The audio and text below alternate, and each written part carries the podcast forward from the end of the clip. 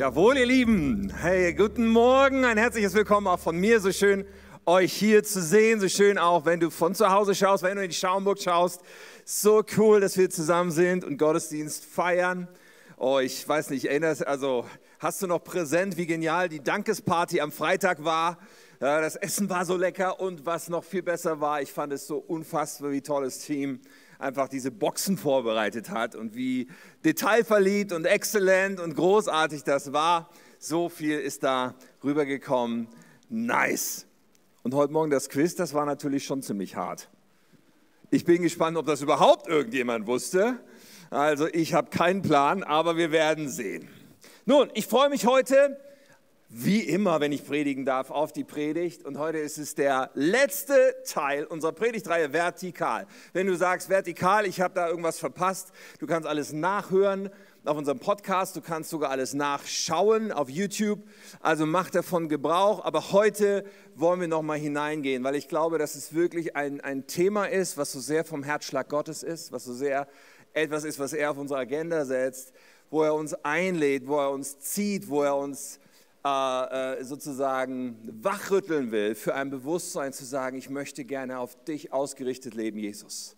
Ich möchte gerne zuerst vertikal leben. Ich möchte zuerst im Glauben leben. Ich möchte auf jeden Fall dieses Leben so leben. Wir hatten immer den Taucher, ich habe ihn heute auch wieder dabei, unseren Taucher. Und dieser Taucher, der in einer Umgebung ist, in der er eigentlich nicht leben kann in der er eigentlich nicht atmen kann. Aber er hat seine Sauerstoffflasche dabei und er ist wie wir in einer Welt, zu der er nicht gehört. Und das ist, was die Bibel uns sagt. Wir sind in der Welt, aber wir gehören eigentlich gar nicht hierhin. Es ist eigentlich für unseren Geist gar keine lebensfreundliche Umgebung. Aber wir brauchen Sauerstoff und wir haben die Möglichkeit, uns anzudocken an Jesus. So, heute wird es in diesem vierten Teil um einen Bereich gehen, den wir, glaube ich, auch unbedingt noch betrachten sollten. Richtig nices Thema. Und im Bild des Tauchers gesprochen, wird es heute um, dem, ähm, um das gehen, wo der Taucher eigentlich hingehört. Wenn wir gesagt haben, im Wasser ist er nur temporär, wo gehört er eigentlich hin? Natürlich an die Luft. Er gehört eigentlich wieder raus aus dem Wasser. Für uns als Christen, als Menschen, die mit Jesus leben, ist es der Moment, wo wir nicht mehr in dieser Welt sind, sondern im Himmel. So heute werden wir uns beschäftigen mit dem Himmel, mit dieser eigentlichen Umgebung, das, wofür wir eigentlich geschaffen sind, das, wo wir eigentlich hingehören. Meine Predigt heute heißt Himmel gleich. Okay, nicht Himmelreich, sondern Himmel gleich. Und wir wollen uns heute damit befassen und die Bibel spricht viel von dem, vom Himmel, sie spricht auch viel davon mit Sehnsucht, mit Erwartung. Und ich werde heute relativ häufig aus einem Kapitel der Bibel zitieren wo ich Sie ans Herz legen möchte, das einfach zu Hause mal so im Ganzen zu lesen. Das werden wir heute nicht machen. Ich springe so ein bisschen, habe auch ein paar andere Bibelverse. Aber wir lesen zum Einstieg etwas daraus schon aus 2. Korinther Kapitel 5. Okay, also wenn du heute Nachmittag nochmal weiterlesen willst, 2. Korinther 5. Und dann beten wir gleich danach. Vers 1. Hier heißt es, denn wir wissen, wenn dieses irdische Zelt, ja, das meint dich und mich, unseren Körper, unser Leben hier auf der Erde wird hier verglichen mit Camping. Wenn dieses irdische Zelt, in dem wir leben, einmal abgerissen wird, wenn wir sterben und diesen Körper verlassen, werden wir ein ewiges Haus im Himmel haben. Danke, Jesus, dass es im Himmel keine Zelte gibt. Es wird ein Haus sein, ein ewiges Haus im Himmel, einen neuen Körper, der von Gott kommt und nicht von Menschen. Deshalb sehnen wir uns danach, diesen vergänglichen Körper zu verlassen und freuen uns auf den Tag, an dem wir unseren himmlischen Körper anziehen dürfen wie ein neues Gewand. Und dann in Vers 9, unser Ziel ist deshalb, immer zu tun, was ihm gefällt. Immer zu tun, was ihm gefällt. Ob wir nun in diesem Körper leben oder ihn verlassen. Denn wir alle müssen einmal vor Christus und seinem Richterstuhl erscheinen wo alles ans Licht kommen wird. Himmlischer Vater, ich danke dir. Ich danke dir dafür, dass wir heute dich erleben dürfen, heute wissen dürfen, dass du uns liebst, uns begegnen willst.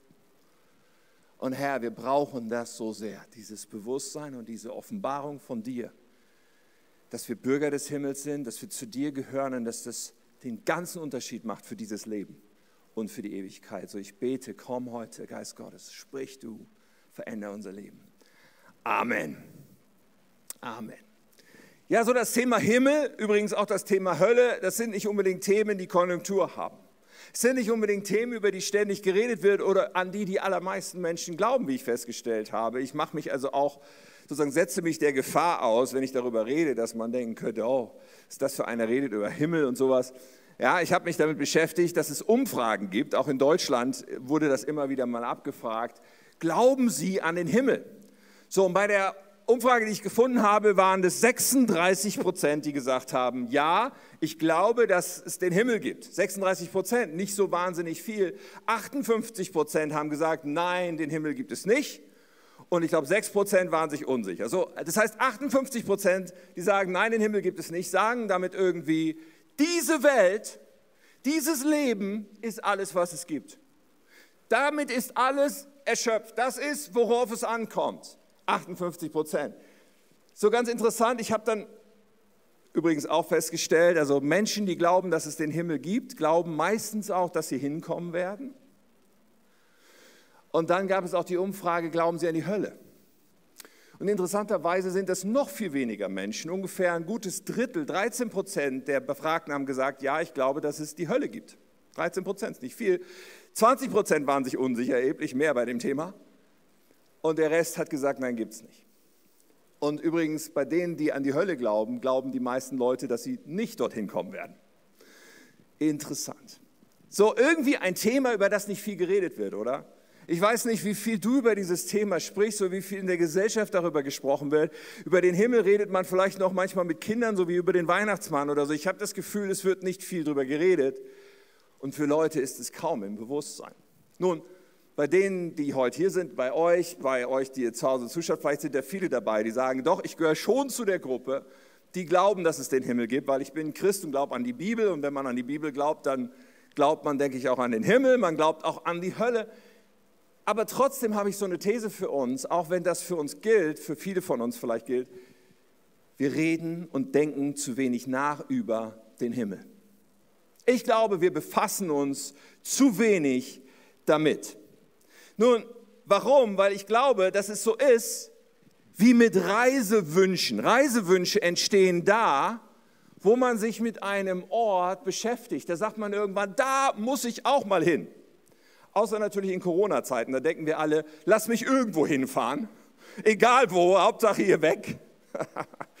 Aber normalerweise, normalerweise sagen wir, ich möchte gerne an ein Ziel reisen wo ich vielleicht Bilder gesehen habe, wo ich vielleicht eine Doku gesehen habe, ein Bildband durchgeblättert habe, wo vielleicht jemand war, der wiedergekommen ist und mir davon erzählt hat, wie traumhaft schön es dort ist. Das ist normalerweise der Grund, warum wir irgendwo hinreisen wollen. Ich habe auch festgestellt, also auf meiner Löffelliste, ich weiß nicht, ob du sowas hast, eine Löffelliste, aber da steht drauf, was ich alles noch erleben will, bis ich den Löffel abgebe. Auf meiner Löffelliste stehen eine Menge Reiseziele und ganz oben steht Neuseeland. Und zwar schon viele, viele Jahre, weil ich irgendwann mal Bilder gesehen habe von Neuseeland. Ich habe euch eins mitgebracht, wobei man Neuseeland eigentlich nicht auf einem Bild zeigen kann, weil Neuseeland so unfassbar vielfältig ist. Angeblich. Ich war nämlich noch nie da. Aber Bilder sagen mir, dass es dort Berge gibt und Meer und Seen und Wasserfälle und dass es Hobbits gibt und all sowas in Neuseeland. Also weißt du, Neuseeland ist traumhaft laut den Bildern, die ich gesehen habe. Deswegen möchte ich da gerne mal hin, weil ich sage, das sieht so nice aus. Und wenn du meine Bankverbindung haben willst, um mir zu helfen, dahin zu kommen, sag Bescheid. Nein, versteht ihr? Wir beschäftigen uns mit etwas und deswegen wollen wir hin. Und wir bereiten uns vor. Nun, bei Reisen ist es ja so, und das weiß ich aus eigener Erfahrung, weil es gibt Ziele, an die ich, bin ich schon gereist. Und das Ding ist, wenn ich, sobald man da war, ist es was ganz anderes. Sobald man an dem Ziel mal war und weiß, wie es wirklich ist, ist es was ganz anderes, als nur darüber zu reden, als nur Bilder davon zu sehen. Und das ist in gewisser Weise eine Herausforderung bei unserem Thema heute. Weil der Himmel ist ein Ort, wo niemand von uns schon war.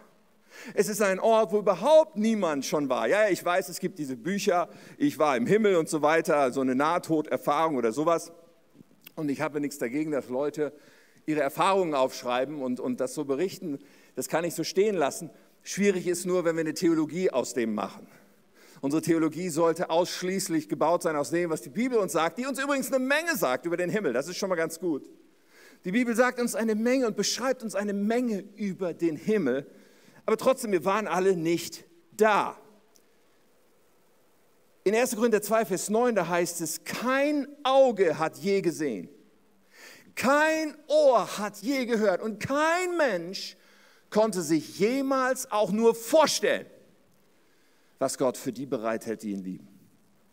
Diese Aussage ist, es ist zu krass, es ist zu groß, es ist zu gewaltig und niemand kann es wirklich, äh, hat es wirklich schon erlebt. Die Beschäftigung mit dem Himmel aber ist so nötig, weil sie weckt unsere Reiselust. Und wir fangen an, uns vorzubereiten. Wenn wir irgendwo hinreisen wollen, dann fragen wir uns die Frage, was ist wichtig dort? Ja, was brauche ich dort? Was zählt dort?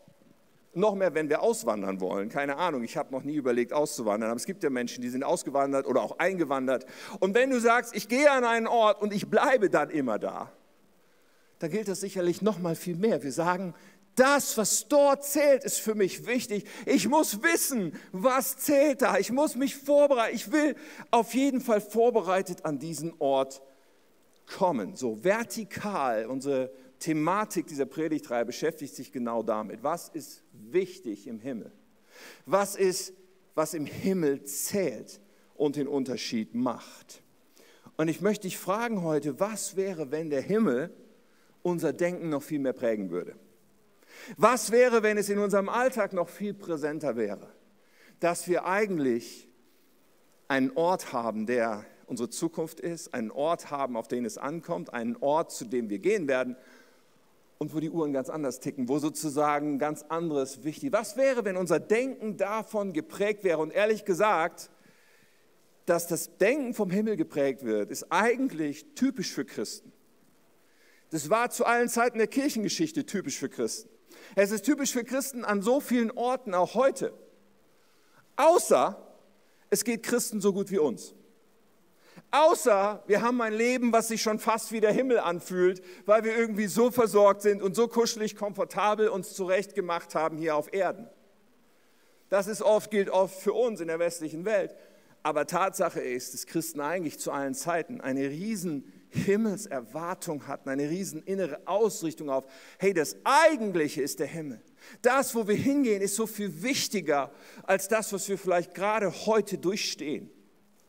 Und ich möchte heute mit uns über den Himmel nachdenken. Deswegen heißt meine Predigt Himmel gleich. Und ich werde drei Aspekte anschauen, drei Säulen von einem Himmelsmindset, die wir alle drei brauchen, mit uns anschauen. Und der erste kommt direkt. Der erste ist der Himmel ist gleich Heimat. Es ist unser Zuhause, es ist unsere Heimat. Wir haben gelesen, dass dieses irdische Zelt vergeht und dass wir ein ewiges Haus im Himmel bekommen. Dass also wir uns danach sehnen, dorthin zu kommen. Das war 2. Korinther 5 und in Philippa 3, Vers 20, da steht, aber unsere Heimat ist der Himmel. Unsere Heimat ist der Himmel. Das ist unser Zuhause wo Jesus Christus der Herr lebt und wir warten sehnsüchtig auf ihn. So das ist das Erste, was unser Denken prägen darf. Unsere Heimat ist der Himmel, aber das ist diese Wahrheit, die irgendwie speziell ist, weil ich schon gesagt habe, hey, wir waren ja alle noch nicht da.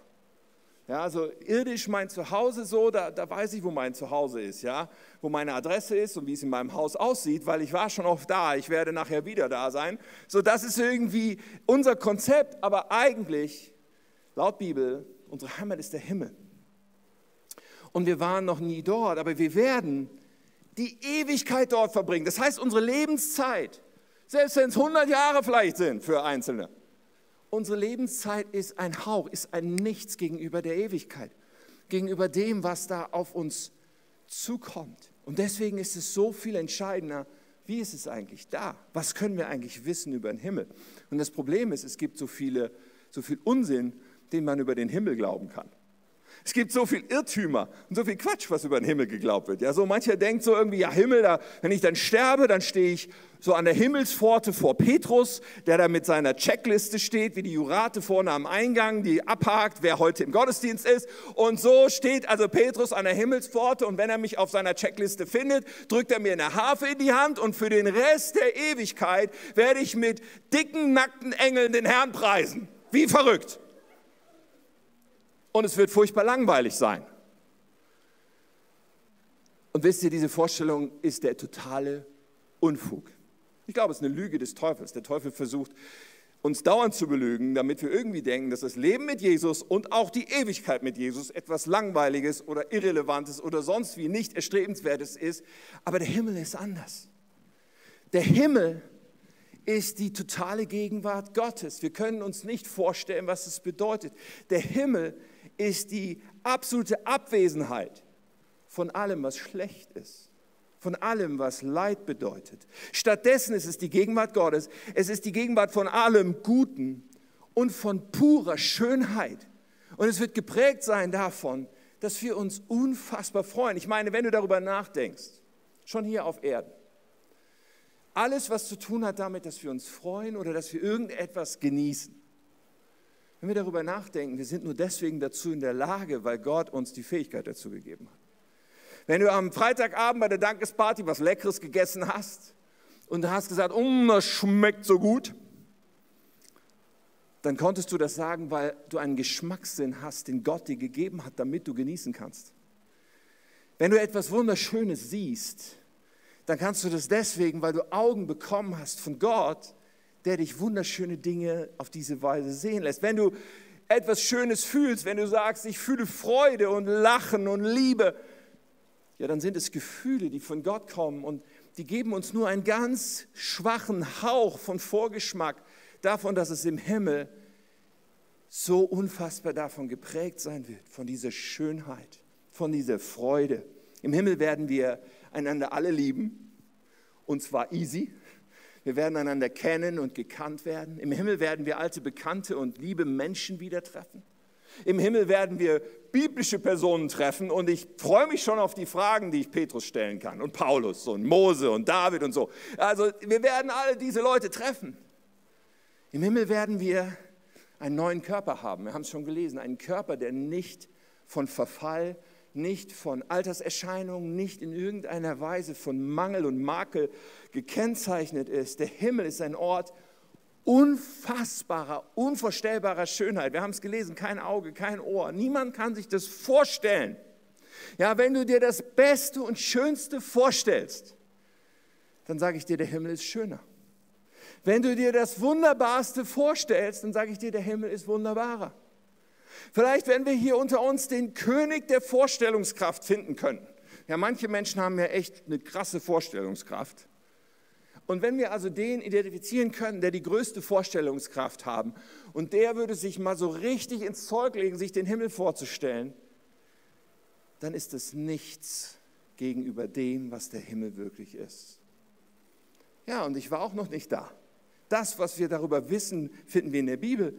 Und da müssen wir uns anschauen und da können wir nur staunen, dass der Himmel offensichtlich ein Paradies für immer ist, dass es der Himmel ein Ort ist, ohne Leid, ohne Schmerz, ohne Krankheit, ohne Gewalt, ohne Hass, ohne Tränen und ohne Trauer. Ein Ort ohne Stress, ein Ort ohne äh, Verfolgung, ein Ort ohne Missbrauch, ohne Krieg, ohne Pandemie. Ein Ort ohne Rassismus, ein Ort ohne Ungerechtigkeit. In der Offenbarung wird es so beschrieben. Ich sah einen neuen Himmel und eine neue Erde. Und dann wird beschrieben, ich hörte eine laute Stimme vom, Gott, äh, vom Thron her rufen. Siehe, die Wohnung Gottes ist nun bei den Menschen. Also Gott und Menschen leben gemeinsam. Er wird bei ihnen wohnen, sie werden sein Volk sein und Gott selbst wird bei ihnen sein. Und jetzt kommt, er wird alle ihre Tränen abwischen. Und es wird keinen Tod mehr geben. Der Himmel ist ohne den Tod.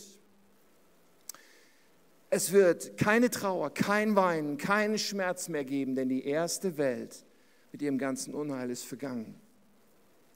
Stell dir das Beste vor, der Himmel ist besser. Und wir werden bei Gott sein.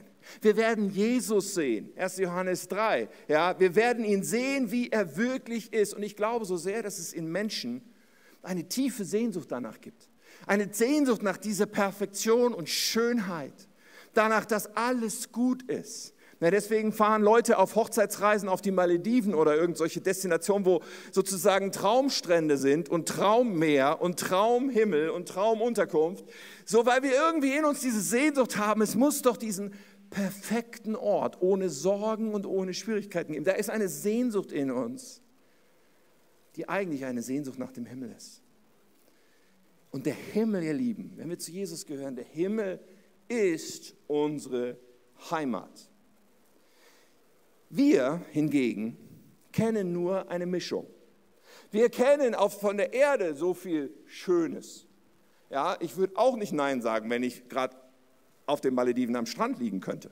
Und es gibt so viel anderes Schönes, ja, was wir auf dieser Erde erleben können. Aber es ist immer eine Mischung mit Zerbruch. Es ist immer eine Mischung mit irgendwas ist doch nicht gut. Es ist immer eine Mischung von Gut und Böse, von Licht und von Dunkelheit. Wir leben in einer gefallenen Schöpfung, wir leben in einer zerbrochenen Welt und da ist etwas gemischt. Und wenn wir über den Himmel nachdenken, der unsere Heimat ist, dann dürfen wir wissen, dass bevor wir dorthin kommen, dieses Gemisch getrennt werden wird. Und das ist mein zweiter Punkt, der darum geht. Der Himmel ist gleich heilig. Der Himmel ist heilig. Und jetzt brauche ich wirklich, dass wir mitdenken, dass wir unseren Kopf ein bisschen anstrengen, weil heilig zum Beispiel ist nicht so ein einfaches Wort. Da kann man nicht jetzt einfach ein anderes Wort nehmen, um das zu erklären. Was bedeutet überhaupt heilig? Mancher sagt, ja, das hier, dieser Gegenstand ist mir heilig. So, die Oma hat gesagt, dieses Porzellan ist mir heilig. Deswegen holen wir das nur zweimal im Jahr raus. Ansonsten essen wir von dem anderen Porzellan. So heilig in dem Sinne wäre also etwas, was für uns was ganz Besonderes ist, was wir absondern, was wir unantastbar erklären. Und ja, all das hat etwas von dem, was heilig bedeutet. Weil heilig ist so mehr heilig, so viel mehr herrlich ist eigentlich eine Beschreibung des Wesens Gottes. Heilig beinhaltet, dass Gott absolut gut ist, nur gut, nur rein, nur vollkommen, völlig ohne Sünde. Und heilig, in der Definition von heilig steckt drin, heilig kann nicht koexistieren mit nicht heilig. Das ist so wichtig, dass wir das verstehen. Heilig ist so per Definition einfach das Wesen von heilig ist, etwas, was nicht heilig ist. Etwas, was mit Sünde, mit Egoismus, mit ich komme zuerst, ich drehe mich um mich, mit, mit, mit all dem Zerbruch zu tun hat heilig kann damit nicht zusammen existieren. Das ist wichtig. Und wenn wir darüber nachdenken, dann kann es uns dämmern, dass wir ein Problem haben. Wenn wir wirklich ehrlich darüber nachdenken, dann kann es uns dämmern, dass, dass wir da irgendwie ein Problem haben, weil wir nicht heilig sind. Aber es ist unmöglich, dass etwas, was nicht heilig ist, in etwas hineinkommen kann, also in den Himmel kommen kann, der heilig ist ein Bild, was es ein bisschen vielleicht hilft zu verstehen, ist das Bild von Licht und Dunkelheit. Du kannst ja mal versuchen, Dunkelheit ins Licht zu bringen. Du wirst feststellen, es funktioniert nicht. Du kannst in einem dunklen Raum sagen, okay, ich nehme hier eine Tüte Dunkelheit oder was auch immer, eine Kiste mit Dunkelheit und ich schleppe sie ins Licht. Aber sobald du im Licht darauf schaust, wirst du sehen, da ist keine Dunkelheit. Die Dunkelheit wurde schon an der Tür abgegeben. Dunkelheit konnte leider nicht mit reinkommen in das Licht. Und so ist es mit dem Himmel, der heilig ist. Und wenn wir darüber nachdenken, dass wir nicht heilig sind, ich meine, dass wir nicht ohne Sünde, völlig ohne Schlechtes, nur rein und gut sind, dann kann uns das schon ins Nachdenken bringen. Und einer der größten Irrtümer über den Himmel ist ja, dass Menschen denken, ja, da kommen wir ja im Grunde alle hin. Denn worauf kommt es an, denken viele Menschen? Na, es kommt darauf an, dass ich irgendwie ein guter Mensch bin. Es ist nicht so wichtig, was ich glaube, aber so ungefähr ein guter Mensch zu sein, und das bin ich ja. Also wenn ich mir das so überlege, ich habe noch niemanden umgebracht, und wenn doch, hat er es verdient. Ich habe noch nicht mit Drogen gedealt, ich habe noch nicht jemanden missbraucht und misshandelt oder so. Ich bin doch ein guter Mensch, sagen viele Leute, ich bin doch ein guter Mensch. Und der Standard ist, dass ich dann in den Himmel komme. Das Problem ist nur, das können wir uns zwar einreden, aber es ist eine völlig andere Sicht, die Gott hat. Und das, was aus der Perspektive von Heiligkeit gesehen wird, ist, nein. Römer 3, Vers 23, da heißt es, alle Menschen, du kannst mal sagen, alle Menschen. Okay, das sind du und ich auch. Alle Menschen haben gesündigt und das Leben in der Herrlichkeit Gottes, das Leben mit dem Zugang zum Himmel, das Leben mit dem Zugang ewig an diesem heiligen Ort zu sein, verloren. Der Standard ist nicht der Himmel, es ist nicht der Standard, dass wenn wir nicht so schlimm sind wie andere Menschen, dass wenn wir sagen, es gab doch auch noch Adolf Hitler und noch so ein paar andere Kandidaten, die waren noch viel schlimmer. Nein, der Standard ist nicht der Himmel, sondern der Standard ist, getrennt zu sein von dieser Heiligkeit, von dieser Herrlichkeit, von diesem Himmel und an einen anderen Ort zu gehen. Übrigens, der Moment, wo das geklärt wird, das gehört jetzt hier hin. Der Moment, wo das geklärt wird, ist unmittelbar nach dem Tod eines Menschen. Da findet dieses, die, diese Trennung statt von dem Mix, den wir gewohnt sind. Hier auf Erden ist alles irgendwie immer gut und schlecht, so viel zusammen, aber dann findet die Trennung statt von heilig und nicht heilig. Dann findet die Trennung statt Hebräer 9, sterben müssen alle Menschen, aber sie sterben nur einmal und darauf folgt das Gericht. Oder wie wir vorhin schon gelesen haben in 2. Korinther 5, wir alle müssen einmal vor Christus und seinem Richterstuhl erscheinen, wo alles ans Licht kommen wird. Da wird all unsere Dunkelheit ans Licht kommen. Es wird nichts mehr verborgen sein und es wird deutlich sein. Kein Mensch aus eigenem Verdienst, aus dem, was wir selber auf die Reihe bekommen, kann bestehen. Keiner. Wow. Wir können in den Himmel nur kommen, wenn irgendwas passiert. Weil wir können nur, können nur in den Himmel kommen, wenn, wenn an der Eingangskontrolle der Check ist, das ist jemand, der ist heilig. Ohne Sünde, ohne irgendetwas Schlechtes. Wie soll das funktionieren? Übrigens ist es absolut sinnfrei, an die Hölle nicht zu glauben, wenn wir an den Himmel glauben und verstehen, dass es ein heiliger Ort ist. Weil es muss diese Trennung geben. Es muss irgendetwas passieren, damit der Himmel nicht zur Hölle wird, wenn nämlich das Unheilige hinein dürfte. Es geht gar nicht anders. So könnt, wir könnten natürlich jetzt über die Hölle reden als diesen schrecklichen Ort der Qualen und der Strafen und irgendwie ist das wahr. Aber es ist ja nicht so, als würde Gott das irgendwie feiern, wenn auch nur irgendjemand in die Hölle kommt. Wir müssen ja verstehen, dass es gleichzeitig wahr ist, dass Gott uns liebt und irgendeine Lösung für dieses Problem gesucht hat mit aller Leidenschaft. Und dass Gott selber Mensch wurde in Jesus, damit dieser Weg geschaffen wird. Der Weg, der aus Menschen, die nicht heilig sind, aus Menschen, die alle gesündigt haben, Menschen zu machen, die vor Gott heilig dastehen. Die Bibel nennt das gerechtfertigt zu sein, weil wir ohne diese Eigenschaft nicht in den Himmel kommen können. In Matthäus 7 spricht Jesus davon, er sagt, ihr könnt das Reich Gottes nur durch das enge Tor betreten. Die Straße zur Hölle ist breit und ihre Tür steht für die vielen weit offen. Hier sehen wir, der Standard ist nicht der Himmel, der Standard ist die Hölle. Viele, die sich für den bequemen Weg entscheiden, das Tor zum Leben ist eng und der Weg dorthin ist schmal, deshalb finden ihn nur wenige. Der Standard ist nicht der Himmel, aber Jesus spricht hier von sich selbst, wenn er von der Tür spricht, wenn er von diesem engen Tor spricht. Er spricht von dem, was er selbst ist und was er selbst für einen Weg geschaffen hat. Deswegen ist es so wichtig, dass wir bei all diesem Himmelsmindset verstehen, wir brauchen Jesus. Und warum brauchen wir Jesus? Wir brauchen Jesus, weil wir nur heilig in den Himmel kommen können und weil wir absolut keine Chance haben, heilig zu werden aus eigener Kraft. Das müssen wir verstehen.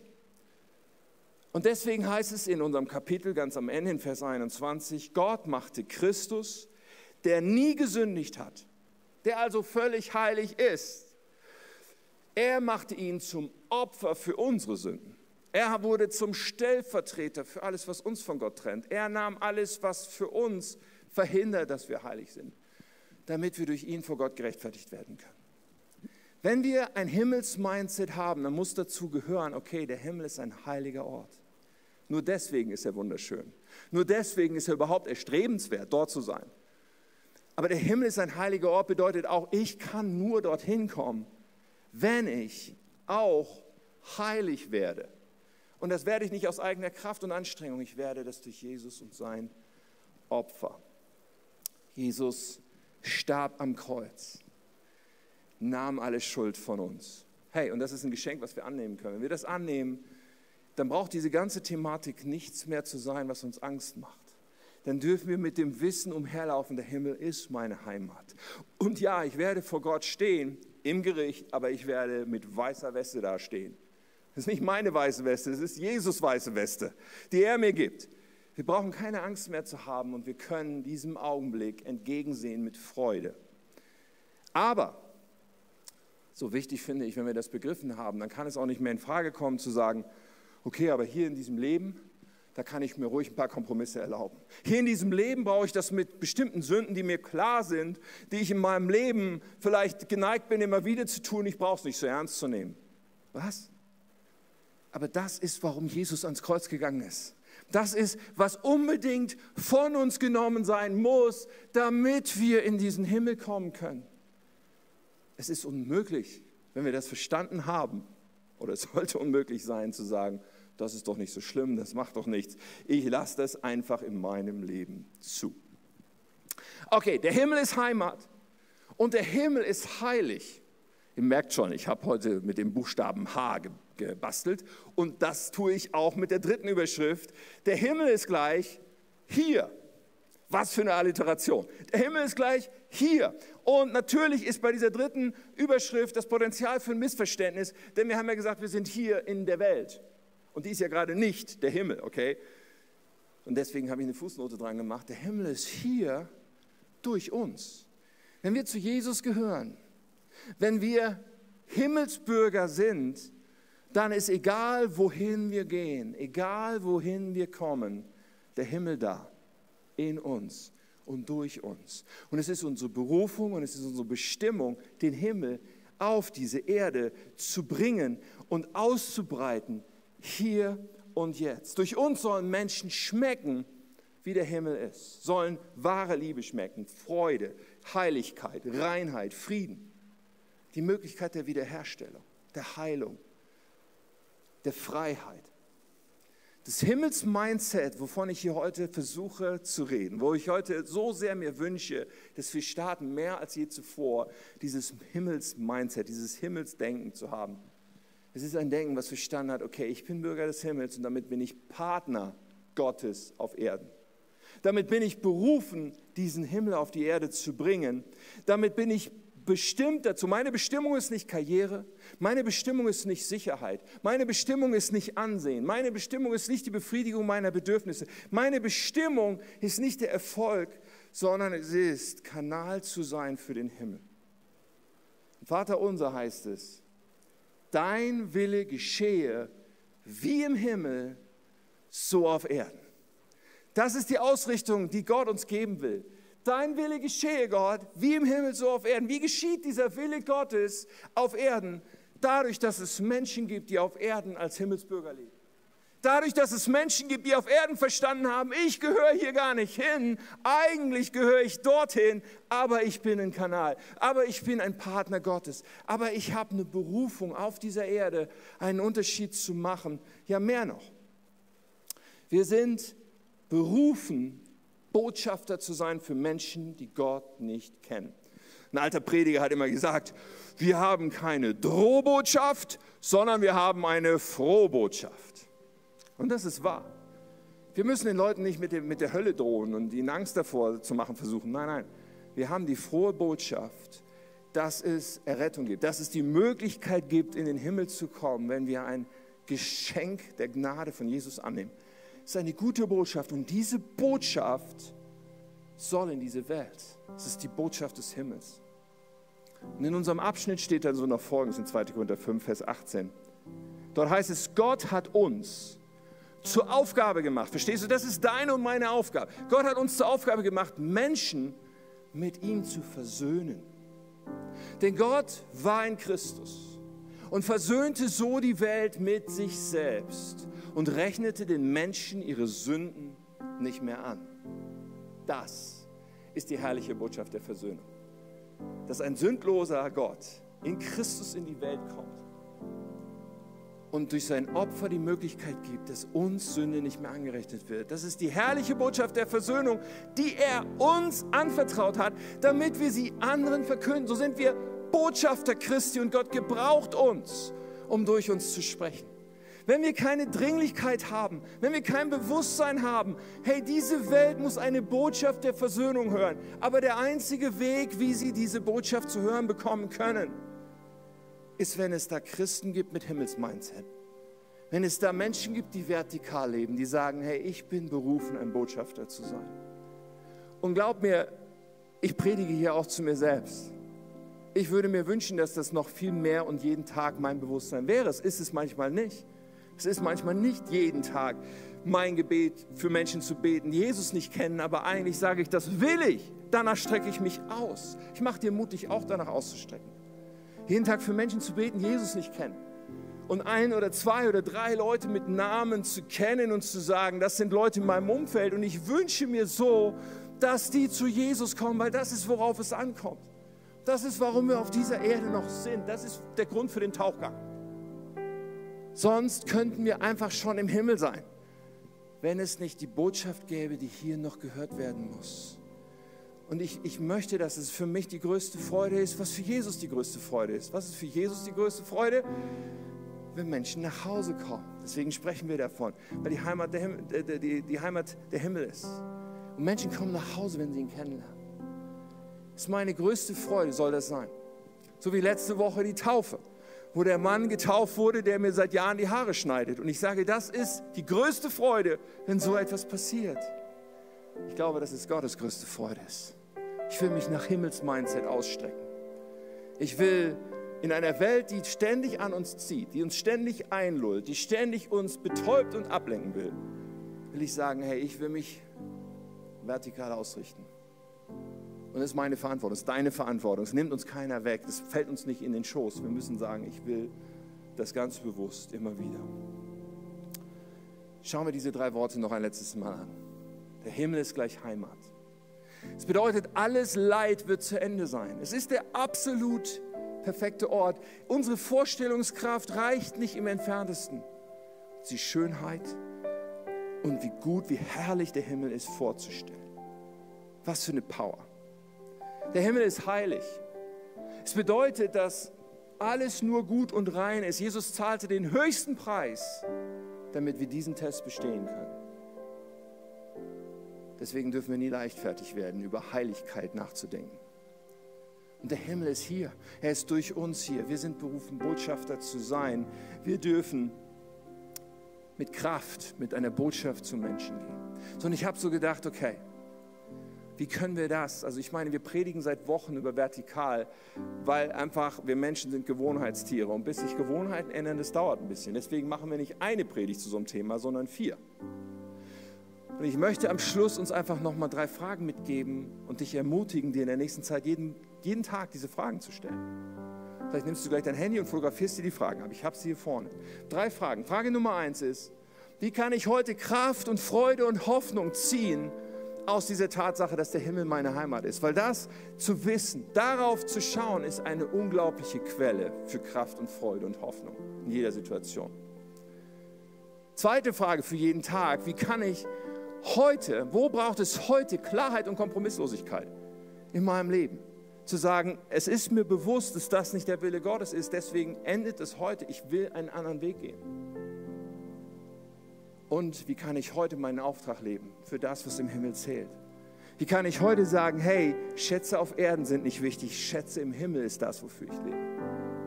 Wie kann ich heute Botschafter sein? Lass uns dieses Himmels-Mindset anziehen. Ich möchte enden mit einem Zitat von C.S. Lewis, ein christlicher, toller Schriftsteller. Er hat geschrieben, er strebe den Himmel.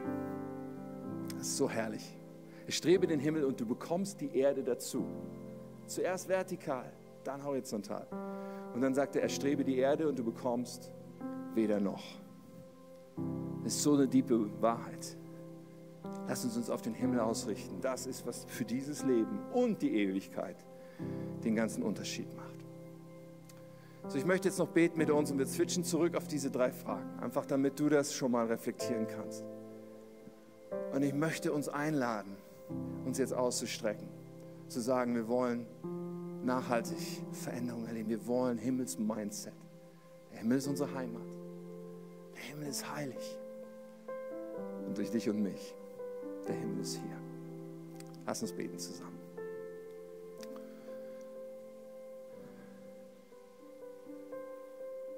Himmlischer Vater, komm in Offenbarung. Komm in der Sehnsucht. Deine Leute in der Bibel haben immer davon gesprochen, mit Sehnsucht sehen wir uns nach dir, nach dem Himmel, nach deiner Wiederkunft, Jesus. Herr, wir brauchen diese Sehnsucht, wir brauchen dieses Bewusstsein, wir brauchen diese Wachheit und Klarheit, dass wir Bürger des Himmels sind dass das unsere eigentliche Heimat ist, dass es eigentlich nur darauf ankommt, was im Himmel zählt. Wir brauchen dieses Bewusstsein, dass du heilig bist und dass der Ort, an dem du bist, heilig ist. Und wir wollen zu dir. Jesus, wir brauchen dich. Ich bete heute, dass du Erkenntnis schenkst, dass wir dich brauchen. Dass wir das frisch und wach haben, wenn wir dich schon längst eingeladen haben in unser Leben aber ich bete auch um Erkenntnis für solche, die noch dich noch nicht eingeladen haben, noch nicht gesagt haben, ich will dir gehören. Ich will Vergebung meiner Schuld. Wir brauchen dich.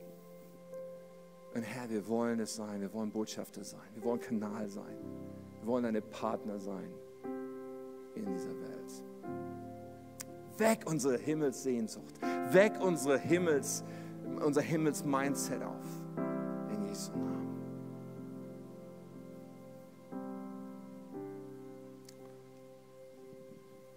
Ich möchte einfach diese Frage noch stellen, ob du Jesus kennst, ob du für dich schon diese ganz grundlegende Weiche gestellt hast, von der ich vorhin gesprochen habe, nämlich zu sagen, ich vertraue Jesus mein Leben an, damit durch ihn ich überhaupt zu Gott kommen kann, damit durch ihn ich überhaupt weiß, ich bin ein Kind Gottes, ich bin Himmelsbürger, ich bin gerettet.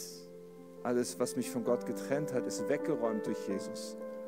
Wenn du dir dessen nicht sicher bist, wenn du das in deinem Leben klar machen willst, dann möchte ich gerne heute mit dir beten. Auch wenn du zu Hause sitzt gerade, du kannst gleich mitmachen, du kannst dich mit einklingen und eine Entscheidung treffen. Jesus, komm in mein Leben.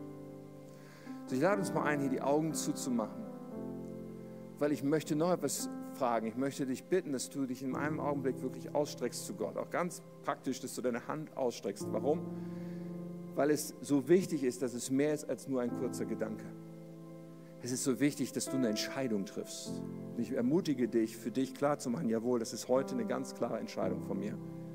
Ich gebe Jesus mein Leben. Ich vertraue mich ihm an. Und wenn du das bist, und wir gleich zusammen beten sollen, dann möchte ich, dass du einfach mal kurz deine Hand hochstreckst, gerade da, wo du bist. Und zu Hause kannst du den Button klicken, Hand heben, um das zu tun und auszudrücken, heute ist der Tag, dieser 6. Dezember ist der Tag, wo ich Jesus mein Leben anvertraue.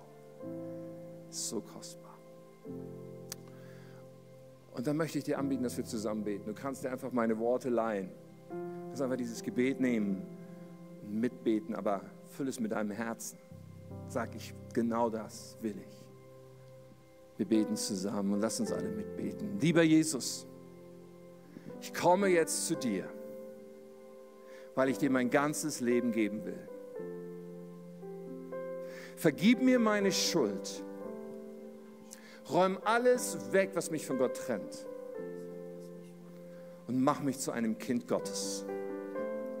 Mach mich zu einem Heiligen durch dein Werk am Kreuz.